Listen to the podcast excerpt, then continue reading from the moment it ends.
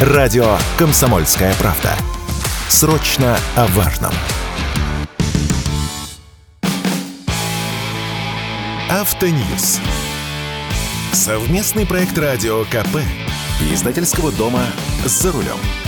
Президент Владимир Путин заявил, что российские чиновники должны ездить на отечественных автомобилях. Уверен, что с мнением президента согласно рекордное количество жителей страны. Думаю, даже некоторые чиновники согласны. Но будут ли они ездить на наших машинах? С вами Максим Кадаков, главный редактор журнала «За рулем».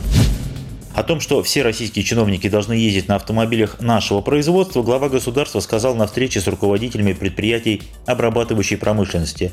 Владимир Путин поведал, что к нему обратились министерства и ведомства с просьбой сделать упор на закупку иностранных автомобилей. Но президент считает, что такую практику нужно прекратить. Пусть автомобили будут поскромнее, чем раньше, ничего страшного, считает президент. Даже наоборот, это хорошо, поскольку нужно стремиться к развитию отечественных брендов, автомобилей и другой продукции. Золотые слова. Если бы у меня была возможность пообщаться с президентом на эту тему, я задал бы лишь несколько уточняющих вопросов. Прежде всего, о каких чиновниках идет речь? Глава администрации маленького районного городка – это ведь тоже чиновник. У этих больших бюджетов не бывает, но все равно, на чем они должны ездить? На грантах и вестах? Вполне может быть.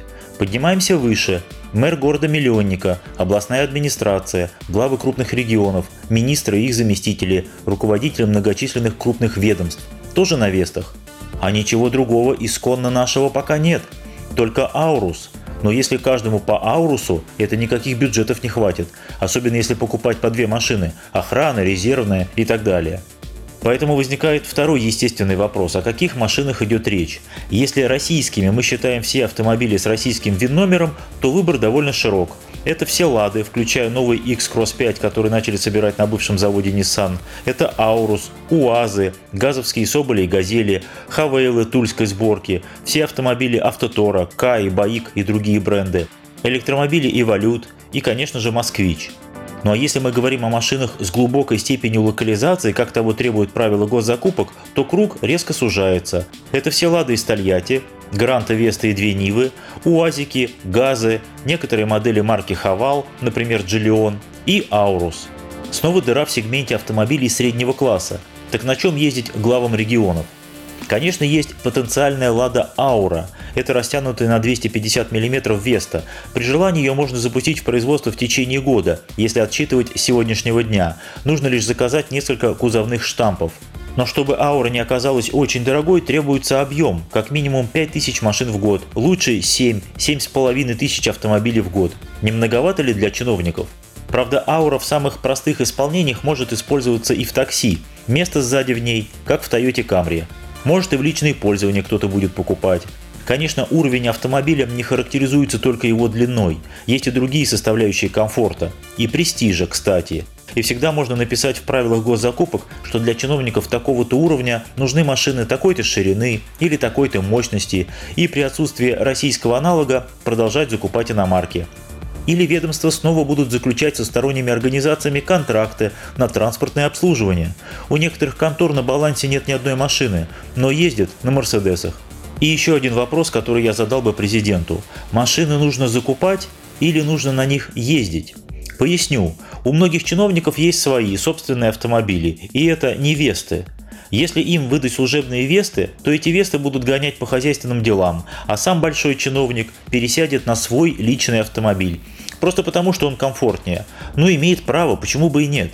И это ключевой вопрос. Мы хотим закупать российские автомобили для чиновников из экономии, или мы хотим, чтобы чиновники в обязательном порядке ездили на российских автомобилях? Если второе, то должно быть некое правило, норма, требование, прописанное на бумаге. В рабочее время чиновник районной, областной и так далее администрации может перемещаться только на служебном, читай российском, автомобиле. За нарушение – выговор и всяческое порицание. Вот тогда чиновники действительно будут ездить на наших машинах, а не держать их на служебных парковках. Еще раз, президент абсолютно прав, но чтобы стронуть дело с мертвой точки, требуются незначительные тонкие настройки. Кстати, много лет назад президент проехал по трассе Хабаровск-Чита на желтой калине. Невеликий эпизод, а народ помнит до сих пор. Если глава областной администрации будет ездить не на ленд-крузере, а на Весте, люди это оценят. потому что за версту будет видно, что губернатор точно такой же человек, и проблемы других людей ему не чужды. И каждый захочет быть как губернатор, захочет заработать на новую Весту вместо своей старой шестерки «Жигулей». С вами был Максим Кадаков, главный редактор журнала «За рулем». Не унывайте, еще поездим, в том числе и на хороших российских автомобилях. Автоньюз. Совместный проект радио КП. Издательского дома «За рулем».